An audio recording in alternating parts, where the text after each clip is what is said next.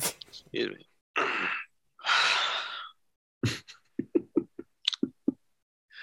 That should just be the photo. Edwin sleeping against his massive hangover poster. It was, uh, it was a long day yesterday, Craig. Some guys just can't hand. Yeah, the hango. Look at that. The, The hango. It June. It June. Nice.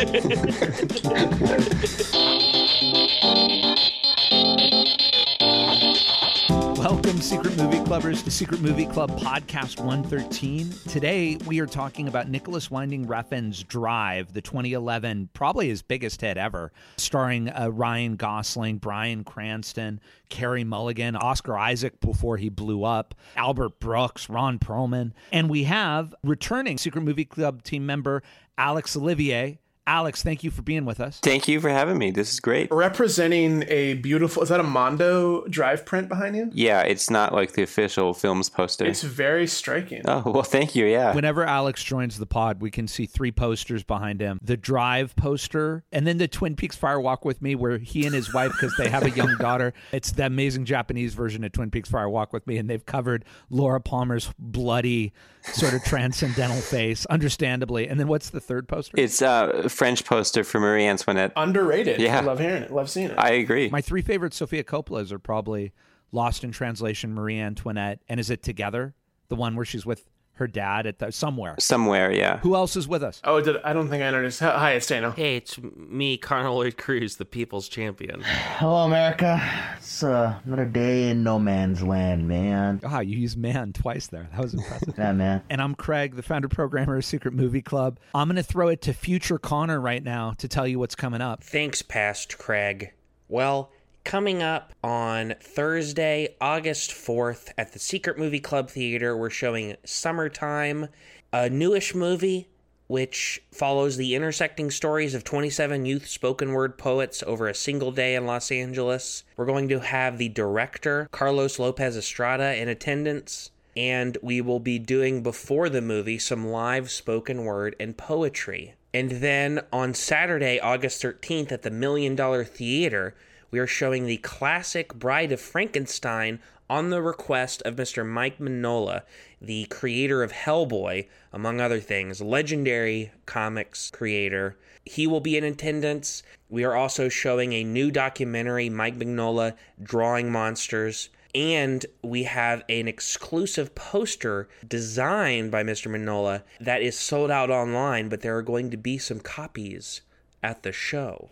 Back to you, future Craig, or past Craig, whatever. Thank you, future Connor. That was very illuminating. And as always, you can write us at community at secretmovieclub.com. You can get tickets and find out everything we're doing at secretmovieclub.com, Eventbrite. Now we've got a whole merchandise store of posters and t shirts. And we're actually launching, with the help of Bry Robert, a whole archive of interviews that we have the Farrellys and Andrew Bujalski and Slava Tsukerman, Jim Cummings, and we're going to have Eric Zala, who did the Raiders adaptation. And it's all free. We're not charging, uh, no paywall. You can check that out. We got a bunch of other stuff coming out.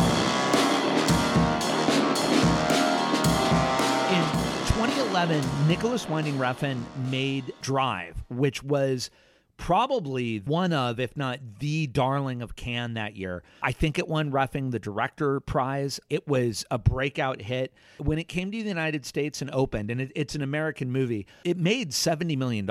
And the budget for the film, I believe, was somewhere between 20 and 25. So any movie that makes 3x what it cost is a hit.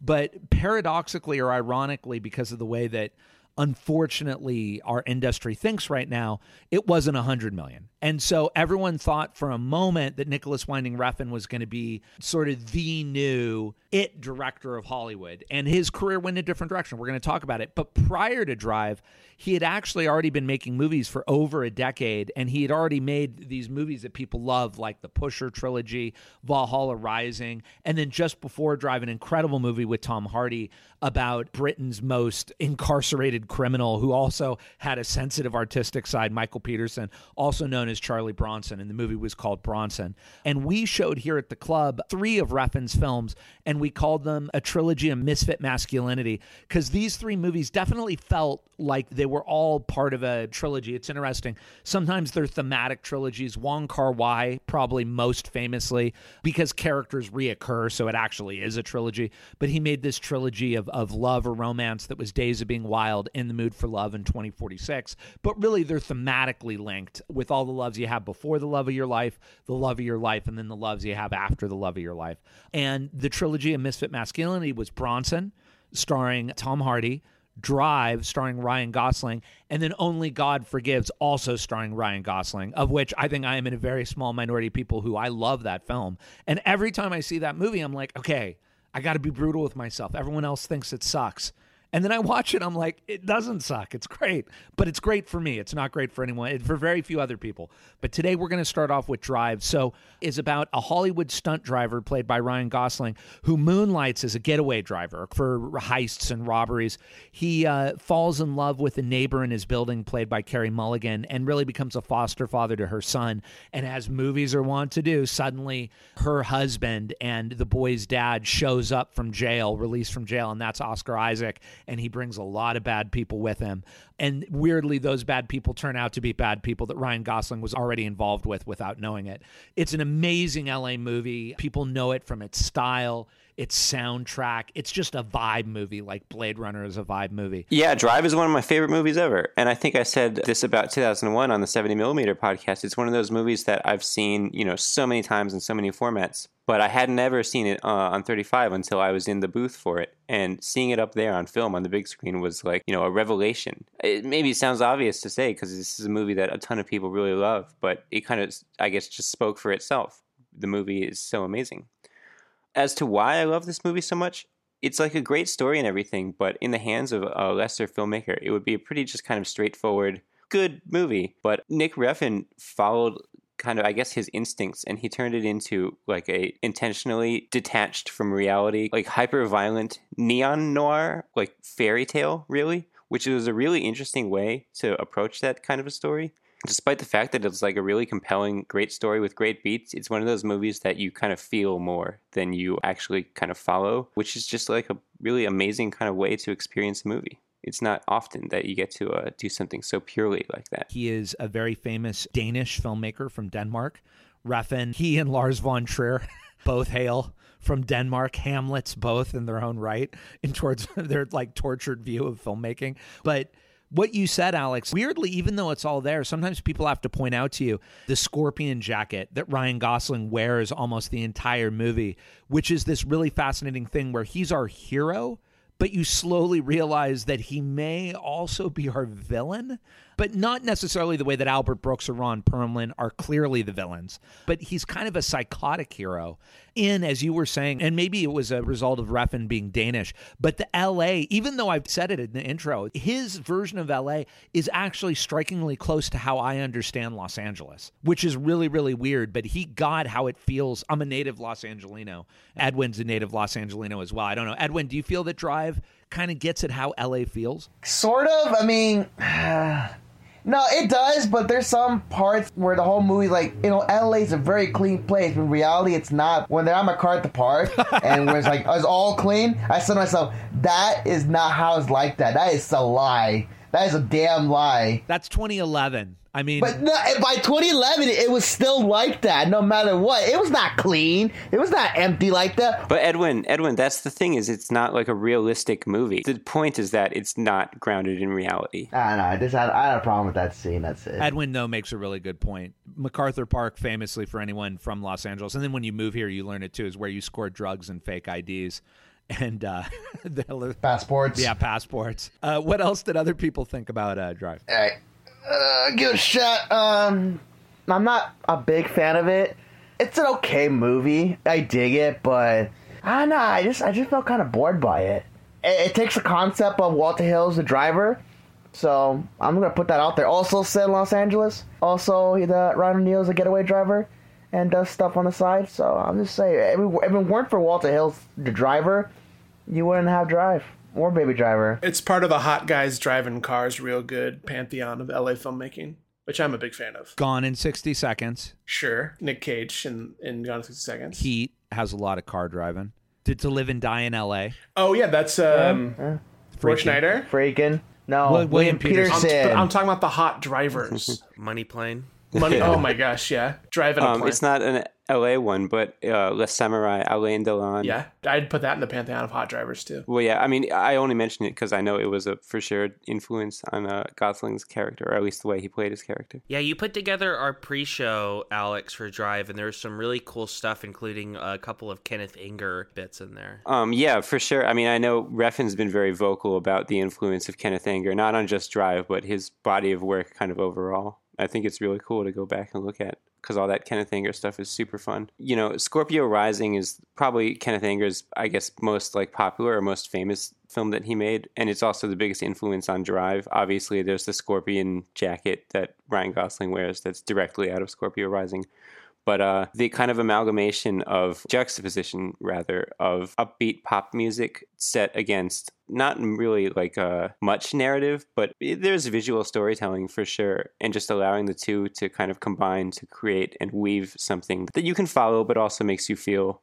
uh, is really neat and something that Refn took to heart for sure. Anger's like combination of music and visuals were sort of when I think of that at its peak, I think of of anger, and so it makes sense that I've, I've never I've never heard made the correlation before between Drive and that, but that makes absolute sense. Where like the soundtrack's so fundamental to how the images play, and it lets stuff hang out a lot longer than it normally would because the vibe is just so like correct. Like that opening chase and drive, or the opening getaway and drive. You put that under you know one of a thousand other circumstances, and it's kind of a boring start because a lot of it's just stationary parking. But you put it with every detail, especially with the music overlaid on it, and it suddenly transforms into like one of the most engaging five minutes. It just tells you everything you need to know about Ryan Gosling at the time too. And I do want to amplify what Edwin said. Uh, you know, I've never seen Walter Hill's uh, The Driver, but Damn shame, man. Damn shame. It's one one of the great movies of LA, man. Ryan O'Neal, Bruce Dern, man, my hero, Bruce Dern, and Isabelle Adjani, man. Missing out on a great picture that you won't show ever. No, I, I hope I'll show it. I'll, I need to see it. I need to see it. But even when Drive came out, I remember hearing about the driver. A lot of people talking about like, oh, these movies share a lot of DNA. I'm in the the Drive camp. I love Drive. Drive's such an interesting product too because it really walks this interesting line between art house and wide appeal without feeling like it's compromising to either side. We talked about, and I'm sure we'll get into Refn's career, but he really took that he probably could have done whatever he wanted after this, and the path he took is so much more interesting to a degree because he was like, I don't want any of the things I'm being offered. I want to just keep doing the thing that I love to do. It should be noted he is making some sort of Maniac Cop remake at the moment. But that's like totally in line with him. I have a, a, a personal connection to Drive, and that I was in college when it came out. In my first apartment, I had just moved in maybe a week before, and they had a free screening of Drive with Refn in attendance, and it was the first thing my roommates and I did. So it was like the first time I felt I was like, I have my own place. Like life's crazy, and then I went to see this, and he stayed for a long time afterwards because he was still. I, I was unfamiliar with him except for Bronson, and was a very like generous speaker, and stayed and talked to a ton of very annoying film kids with all their questions and all the stuff they wanted signed. It's a weird movie that I think you can show to a huge realm of people who will all take something very different from it away. It makes sense that it's something that's beloved by. I feel like if I was going to film school, if you went to film school as a freshman in the years after this, I would imagine Drive was a pretty popular choice. But the reasonings behind it are probably pretty singular to people because it kind of hits at all these things and it hits at them all really well of being this interesting character study that's really light on plot because it's the plot moves the characters along because the plot sort of it doesn't matter but the vibe is to me the biggest takeaway from it that that entire thing it's it's an experience it, uh, in terms of the way that the visuals and the music play with your emotional sense throughout the whole thing it's such a unique thing in that regard i dig it i'm a, I'm a big fan When you talk about vibe movies, it's really important, at least for me, to distinguish them from movies that are all style and no substance. Because I think that you could almost think, oh, well, that's what it is. It's not what it is. A vibe movie for me is weirdly a movie where the narrative nutrition comes in the vibe. and it, it's very hard to explain but uh, you know the movie works story wise you know alex you were talking about how when you really think about the story it is a genre story that you've heard a lot which is this guy has a double life. He falls in love then the woman and the kid he falls in love with they're endangered so he has to sacrifice for them i mean it's a story we've seen a bunch of times Refn because he did make it very Refn tells a very it's sort of funny but i know he means it very earnestly story where he and ryan gosling were getting to know each other and if they were going to do this movie and they were just driving around la and Refn put in some song and burst out into tears and just started like sobbing uncontrollably in the car. And then like Ryan Gosling was looking at Refn, and then Refn was like, "This is what the movie's about. This is what the movie's about." And then he was like, "This is why we have to make this movie." And I guess Gosling was like, "Right on." and then they were like somehow they both in the car like got it and when you see the movie that story kind of makes sense to me because it's about a man who really does love that kid and really does love Carey Mulligan, but comes to the realization that he is inherently psychotic and violent, and in a way, to express that love has to separate himself from them because he's always going to bring violence with him, which is something you've seen. But there's something actually profoundly moving about that to me. And there's something profoundly moving about the Gosling character because heroes, not to get too nerdy, but when you read, you know, mythology and Joseph Campbell, and, and I do love reading all the, the mythologies of the world, one of the things you notice is that often heroes, they get scarred and maimed and they can actually reintegrate with the village. It, it's a really interesting thing. And so when a hero goes on a hero's quest, yes, that hero, he or she goes beyond where everyone else goes, but they're never accepted back into society when they return, even when what they've done has ostensibly benefited society. They just can't reintegrate. And it's funny when you see every mythology around the world, you're like, oh, yeah, Jesus. Oh, word. Seven samurai, they can't reintegrate. They're not accepted by the village. Frodo. Frodo can't, he's not accepted. He can't return to Hobbit. Exactly. In fact, it's a monomyth to me, and I love the directing, I love the style, I love the shots. I think Albert Brooks is like great in this movie as a bad guy, and he really commits to it too. So, uh, and Ron Perlman, Gosling at the time, like 2011, Ryan Gosling, this was not anything in the wheelhouse you expected from him, which I think also makes it really exciting. Totally. I think pointing out the importance of an actor really trusting a director. And if we talk about Only God Forgives, we can talk about maybe why they didn't work again. But yeah, I mean, if you're a director, you got nothing if you don't have an actor that's going to go for you. Like, okay, that's what you want, that's what I'll do. If you got an actor that's fighting you on that, you don't have a movie. So Gosling gave Refn drive. And Carey Mulligan is dynamite. She was originally supposed to be Latina. They were supposed to be Hispanics in the building. And Oscar Isaac and Carey Mulligan and the kid are also kind of a weird fairy tale couple. You're like, what's this about? But it works beautifully. Anyway. I remember liking Drive. I didn't really get a chance to rewatch it because of the schedule we're recording this at and the week we're coming off of. I remember Drive being a movie I kind of waited to watch because the people who really liked it were like some of the worst people at film school. It is kind of a bro movie. And my main memory was being bummed that Christina Hendricks gets her head exploded after showing up for two seconds. I remember liking it, but I don't remember liking it enough that I felt super motivated to rewatch it. I think I'm sort of with Edwin, where I like I dig the movie, but I don't really like love the movie.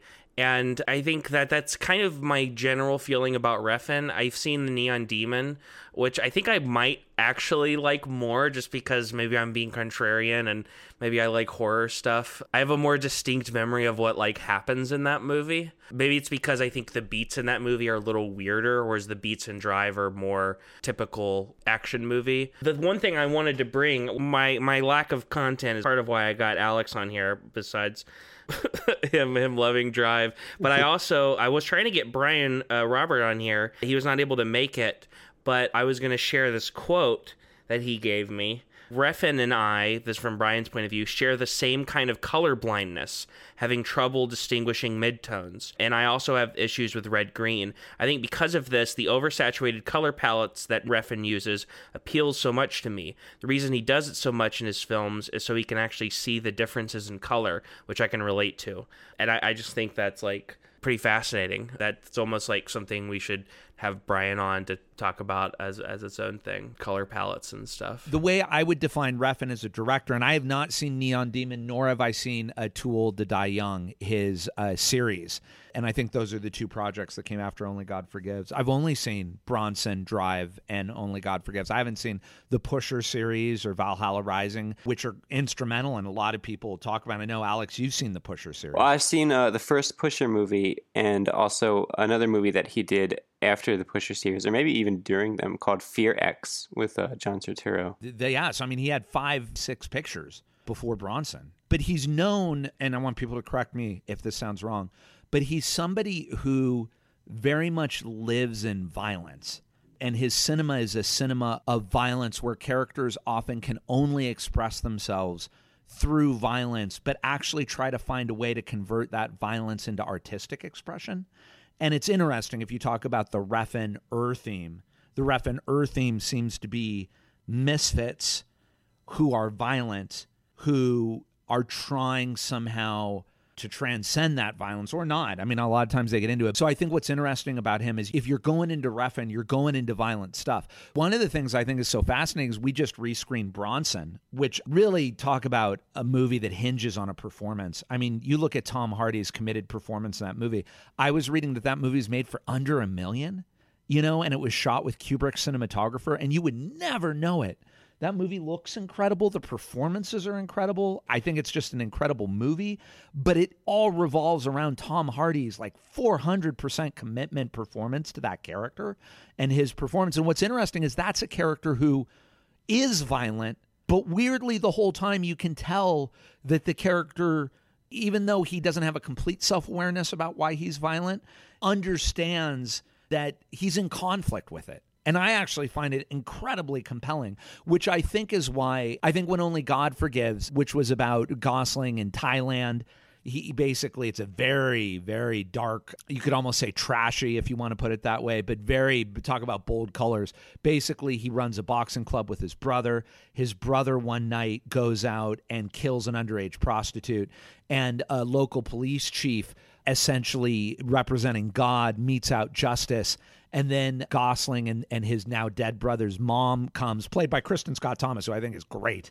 And she's clearly the devil. And she asks Gosling basically to get revenge, but Gosling is our everyman in the movie. And he actually understands that his brother did a bad thing. And so Gosling is this everyman caught between God and the devil, essentially. Maybe it was too allegorical. Maybe it was too two tone, not three dimensional. But it's a movie like none other I've seen. And even though I don't like it as much as Drive and Bronson, I do. I can watch it again and again and again, and it's very singular to me.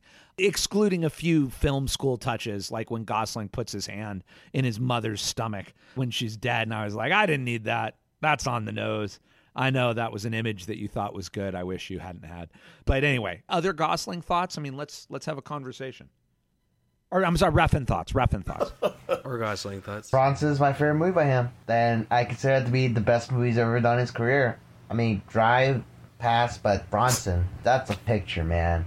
That is a movie. Basically, that's his own version of a Clockwork Orange since he uses Kubrick's cinematographer, and it shows on the screen. My favorite moment in that movie is when um, Hardy has his uh, painting teacher hostage. That's such a great scene. Uh, that scene is just so beautiful. Like just the, when the music builds up and he had like the guards coming in there and he's just knocking them out one by one, like being the most badass dude ever. I worship that movie. It's just so damn incredible, and a great soundtrack. You can have your drive and your God forgives.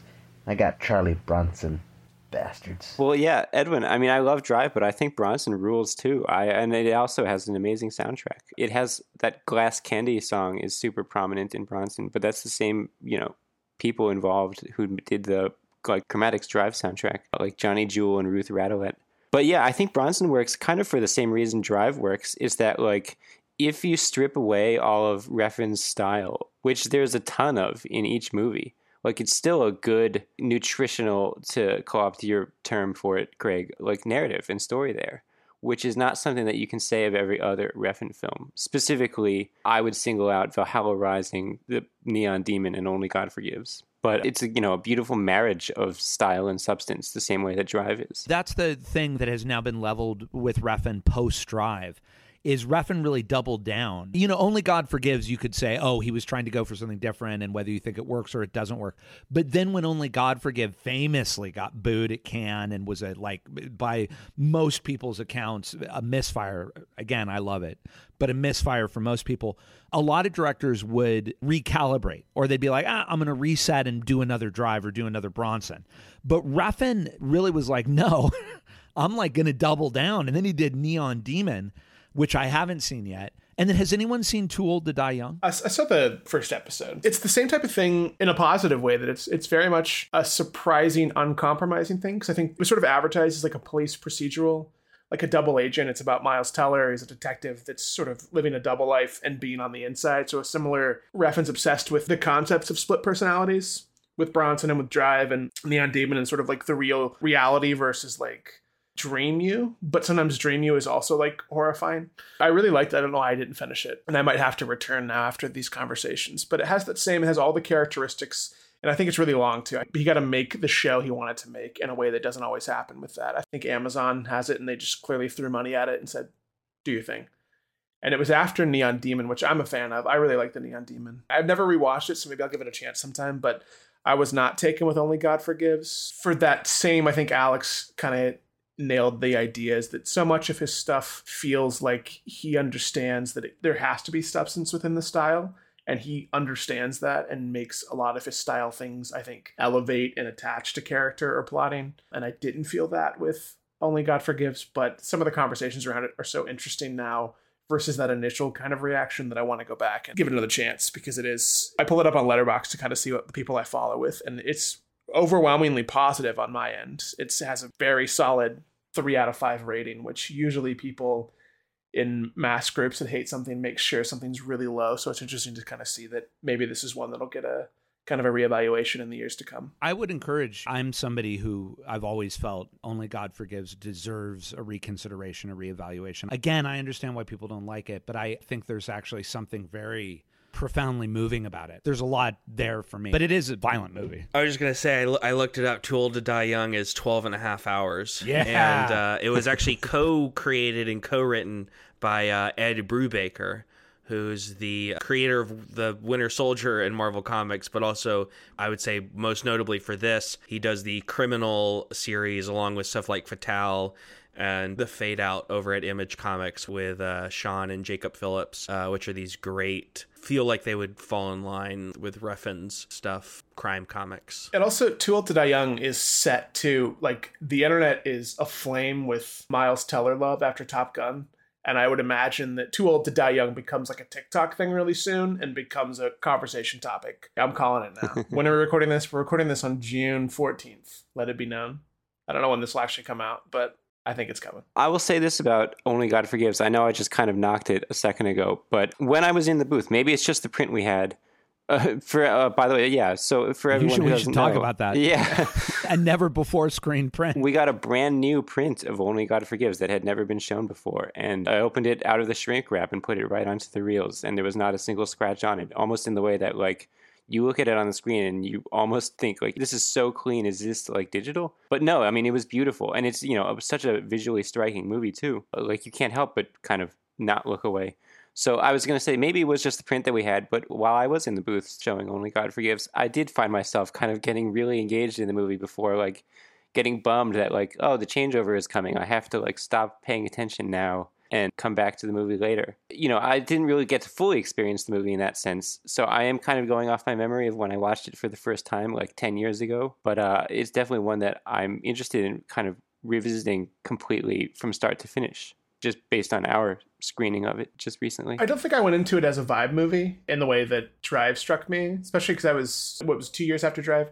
So I'd like to kind of come at it maybe even by myself and like see if I can embrace the vibe this time because I think you need that for Only God Forgives. And I don't think I hit that initially. And I think there's an interesting thing about like your theater experience, but I had a vocal theater that was not happy with the movie. And I was sitting pretty far back, so it wasn't like an overwhelming experience. And I just remember people talking a lot and booing at stuff and like laughing at things. Sometimes that maybe can elevate something, but it also can really detract. I also, from a writer or a filmmaker's perspective, I actually thought I'm like, oh well, I think this is why Only God Forgive doesn't work. You know, in Drive and in Bronson, your lead characters have agency. They are the ones committing the acts of violence. They are the ones fighting the evil character. In Only God Forgives, actually, by its design, the uh, police lieutenant who represents God, you know, Refn famously said that the idea was he had an he wanted to fight God. And his conclusion is, I think, the correct conclusion. You can't. So when Ryan Gosling and the lieutenant meet, the lieutenant just kicks his effing ass. Like Gosling doesn't even get a punch in. I think that if you were looking for Gosling to kick ass, uh, the whole struggle of Only God Forgives is a spiritual struggle. It's an internal struggle. And if that's not your bag, then I could understand why you'd be like, like all that Gosling does is decide to make the right decision. He decides not to kill a child. He decides not to follow his mother's advice. He decides not to follow the footsteps of his brother. And he survives because of it. But if you're not moved by internal spiritual decisions, then you're going to watch Only God Forgives and be like, why isn't this guy like kicking ass? Why, why isn't he like beating this lieutenant? Like, even the most violent scene of Only God Forgives is given to the police lieutenant. It's not given to Gosling. So I can understand why people would have frustrated expectations. But I bet in retrospectives on director's career, that's going to be looked at as a positive of like never delivering. The expectation of what you get from a director is often a similar field. And I think Refn has an awareness where he's like, I'm not going to give that to you. All right, amigos, pop culture final thoughts. I uh, I watched M- Morbius. you can find me at twitch.tv slash Connor Cruz and watch me play D&D Tuesday evenings at twitch.tv slash nerdholla. You know, I saw, I saw a lot of pictures this week, especially one of my all-time favorites, uh, cruising. Got to see it on the big screen on 35 millimeter. It was uh, it was great. It's beautiful. Double bill windows. It was okay. Then I saw a Class of 1984 on 35 millimeter. Great movie. Great movie. And then Little Miss Sunshine. That's it. All great movies. People are recognizing Edwin at the Los Feliz 3 now from the podcast. Yeah, no, I'm, I'm, I'm, I'm aware of this now. I'm very aware of this. It's quite scary. It's quite uh, dangerous. If you recognize Edwin, listeners, talk to him about his love of Bergman's persona. or I can tell you how my hatred to that movie and how it deserved to be burnt in hell. Give him a little tap on the sack and say it's for me.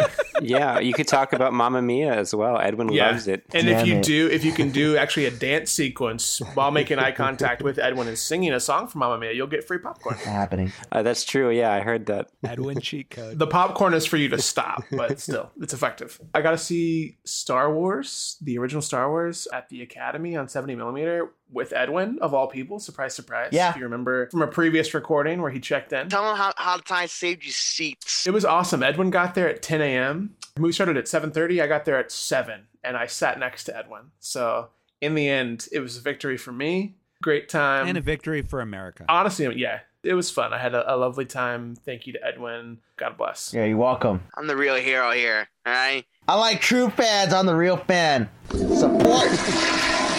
Whoa, Are you recording from the bathroom again? Edwin. we talked to you about respecting us. Uh, like Connor, I also saw Morbius, and like Connor, I'm not going to say anything about it. But uh, I will talk about. I saw David Cronenberg's new film, Crimes of the Future. It was quite good. It's not quite like a upper echelon Cronenberg. I'd say it's like upper mid Cronenberg. I think it kind of bit off a little more than it could chew. Which, if you've seen the movie, that's not a pun intended. I just realized. And it also ended kind of abruptly but during the time that it's on, it's really intriguing and visually striking, and uh, you know everything you'd expect from David Cronenberg.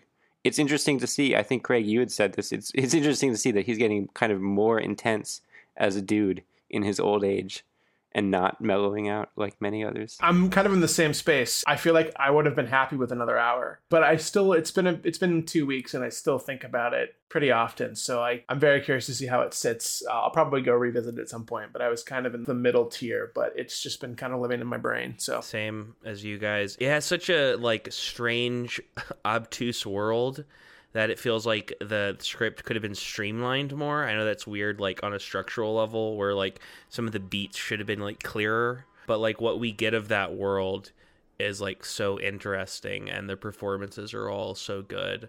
especially uh, Viggo and Kristen Stewart. Yeah, yeah. Everyone in the movie is great. Exactly like you just said, especially them. Kristen Stewart's almost tapping into like her Twilight like mousy persona and it works so well. She looks like she's about to cry in every scene, Every time she's on screen, I was like, this is like the best. I love this performance. but not because she's sad, but because she's so unbelievably horny. And there's extended scenes of Viggo just grunting that are cinema. I saw my favorite movie so far of 2021. I think Benedetta uh, makes a run for this, but I think this movie is the only one, for me, it's a personal thing, obviously, that I would say is truly a great movie of 2021. And that's Resident Evil. uh, the no money plane. Sorry, I was going to say. See, now I'm now just running your joke into the ground. I was going to say, Connor, this is just a soft suggestion. You don't have to take it. But if you're considering having yourself interred instead of cremated, I would recommend that the inscription on the tombstone might just be money plane with a laser engraving of Kelsey Grammer. Definitely. Screaming. if you do that, I will come every month and leave like white flowers or flowers of your, your choice. You need a button you can press that does lines from Kelsey Grammer. Although I'm going to predecease you, I'm almost positive. So I don't know. Somehow, maybe I'll visit as a ghost. So my favorite movie of 2021, then the one I think is great, is Joachim Trier's The Worst Person in the World. If people have not seen this movie, so the story is about this woman in Norway. Although we see her from college to what I think would be her mid 30s, that's sort of what I could figure out. It really focuses on maybe the transition from 29, 30, 31 at like two years in her life. She's very much a, a millennial character. And I think the thing a lot of people talked about is the danger is the movie's directed by somebody who is about a decade older. So you're worried for a moment that it's going to be a sort of sour grapes, these millennials. Because the opening really is she doesn't know what she wants to do with her life and she changes careers a few times. But it very quickly becomes this incredibly cinematic story of this woman and two of her relationships and her character and her decisions are never what you expect they're frustrating but frustrating in the way that all of our decisions are frustrating and it's an incredibly directed film with incredible style. You know the way you might have felt when you saw tarantino's pulp fiction or the way you might have felt when you saw danny boyle's Trainspotting or the way that you might have felt when you saw ari aster's hereditary or the Safdie brothers you know good time. Obviously the worst person in the world has a very different style but you feel someone on fire with style. And the character and her performance is incredible. And it's actually one of the few movies i've seen recently that is sexually explicit. Not extremely sexually explicit. I don't want to like oversell it but it's clearly made in europe because the sex scenes play out the way real sex plays out. And you're like there's a scene where suddenly one guy just goes down on her and they stay on it for a while and you're like oh it's a European movie because that is not a scene you would see in the United States ever, unless it's the uncut Basic Instinct, directed by a European Paul Verhoeven. I just want to say that on all levels, I think this is a great film. I have to encourage people to see it. I think it gets at a current moment. I think that's really hard to do. I hope you will take a chance on it. It's on streaming now. Worst person in the world, Joachim Trier. I was blown away. It was my favorite movie too, and I think about it constantly. I think it as of like two days ago, it's on Hulu. So absolutely. And it's so funny, you know, it's not like it's about witches and demons and wizards and superheroes or horror or anything, but it is it my favorite movie of 2021. Uh, and I wish I had seen it when we did that podcast. And then just behind it's Benedetta. And I can't figure out why Benedetta's like almost great, but not completely great. I don't know what it is. It's like Benedetta's 89% and worst person in the world's like 91%. I think Benedetta strains under its budget a little. Maybe. But it's so good. It is really good though. Uh, thank you, everybody. Man, a wide ranging conversation. Thank you, Alex, very much. Oh, of course. Thank you. And uh, we'll have Alex on again. Let's throw it to Future Connor. Future Connor, remind us what's coming up. Hey, just another reminder about summertime on August 4th and Bride of Frankenstein plus the Mike Mignola doc on August 13th. And that's it. We're definitely not showing whatever stupid stuff Edwin says we are. Man, you just killed it, Future Connor. That was great. That was so good. Man, we get, we're getting cruising on July. That's awesome, man. I can't, thanks, Craig. I like how Edwin thinks that works. Does work. It's wonderful to have everybody. As always, go to secretmovieclub.com to find out everything we're doing. Follow our socials because we are releasing a lot of. Now we have an audience that's in Canada and Europe, and I, I don't want to like toot our own horn, but just we have an international audience. So for you, the international audience, we want you to be part of our community. So we're creating an archive of interviews that we do here in LA that you can access, and we want you to be a part of everything we do. So just go to secretmovieclub.com and our socials. You'll find out about everything we're doing. You can get tickets for our events at Eventbrite. As always, this podcast was edited by our chief creative content officer, Connor Lloyd Cruz. And next week, Secret Movie Club podcast 114 will be about Louis Buñuel's groundbreaking 1929 film Un Chien Andalou and surrealism in general. It's weirdly, I mean, maybe not weirdly, actually, this makes all the sense in the world, a hard topic to fully define, but surrealist cinema, I think, could apply. We, you guys were just talking about crimes of the future.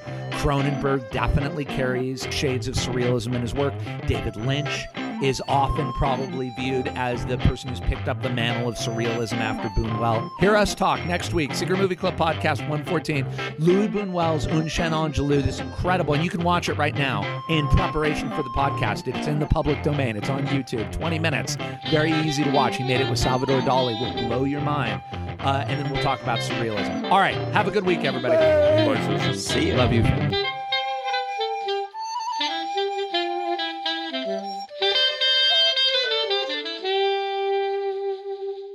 All right, everybody. It's drive time, baby.